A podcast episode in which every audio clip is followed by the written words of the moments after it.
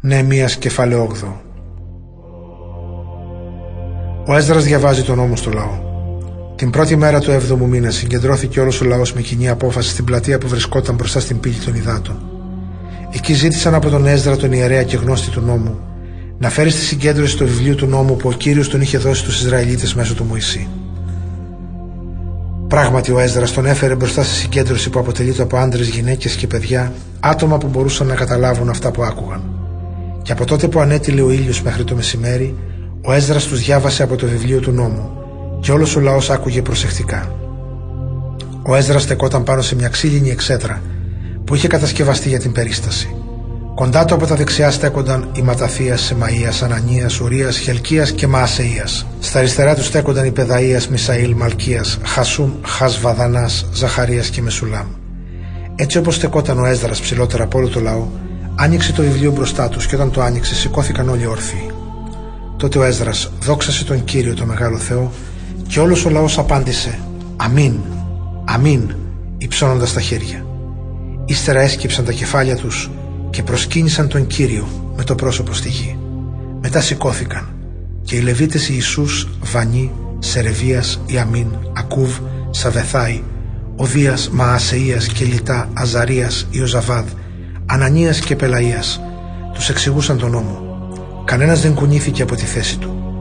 Τους έκαναν προφορική μετάφραση του νόμου του Θεού και τους τον εξηγούσαν για να καταλάβει όλος ο λαός τι τους διάβαζαν. Ο κυβερνήτης Νεεμίας και ο Έσδρας, ιερέας και γνώστης του νόμου, καθώς και οι Λεβίτες που εξηγούσαν το κείμενο είπαν στο λαό «Η ημέρα αυτή είναι αφιερωμένη στον Κύριο το Θεό σας. Δεν είναι ώρα τώρα για κλάματα και πένθη, γιατί όλος ο λαός έκλαιγε ακούγοντας να διαβάζεται ο νόμος. Ο Νεεμίας είπε ακόμα «Πηγαίνετε στα σπίτια σας, φάτε από τα πιο έκλεκτα φαγητά, πιείτε γλυκό κρασί και στείλτε μερίδες όποιον δεν έχει τίποτα να ετοιμάσει. Η σημερινή μέρα είναι αφιερωμένη στον Κύριό μας και μη στεναχωριέστε γιατί η χαρά που δίνει ο Κύριος είναι η δύναμή σας. Το ίδιο και οι Λεβίτες καθησύχαζαν το λαό λέγοντας «Ηρεμήστε και μη στεναχωριέστε, η σημερινή μέρα είναι αφιερωμένη στον Κύριο». Έτσι όλος ο λαός έφυγε και πήγαν σπίτια τους να φάνε και να πιούν. Έστειλαν και μερίδες φαγητούς σε εκείνους που δεν είχαν να ετοιμάσουν τίποτα και πανηγύρισαν τη μεγάλη γιορτή γιατί είχαν καταλάβει τα λόγια που τους εξήγησαν.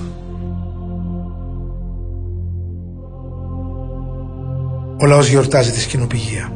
Την επόμενη μέρα, οι αρχηγοί των συγγενειών του λαού, οι ιερείς και οι Λεβίτες, πήγαν και συνάντησαν τον Έζρα, το γνώστη του νόμου, για να μάθουν καλύτερα τι διδάσκει ο νόμος. Βρήκαν λοιπόν γραμμένο στον νόμο που ο Κύριος είχε δώσει με το Μωυσή, μια διάταξη που έλεγε ότι οι Ισραηλίτες πρέπει να μείνουν προσωρινά σε σκηνές για να γιορτάσουν τη γιορτή της κοινοπηγίας τον 7ο μήνα.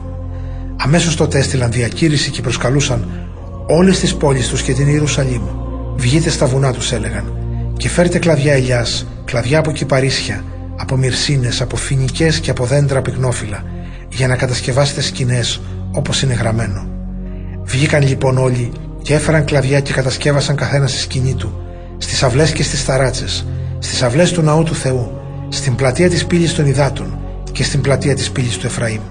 Όλη η κοινότητα, όλοι εκείνοι που είχαν επιστρέψει από την εχμαλωσία, κατασκεύασαν σκηνές και έμειναν μέσα σε αυτές. Η χαρά τους ήταν πολύ μεγάλη, γιατί από τον καιρό του Ιησού του Ναβί μέχρι εκείνη την ημέρα, οι Ισραηλίτες δεν είχαν γιορτάσει τη σκηνοπηγία. Διάβαζαν από το βιβλίο του νόμου του Θεού κάθε μέρα, από την πρώτη ως την τελευταία της γιορτής, η οποία διήρκε σε 7 μέρες. Την 8η μέρα έγινε επίσημη συνάθρηση, σύμφωνα με την εντολή.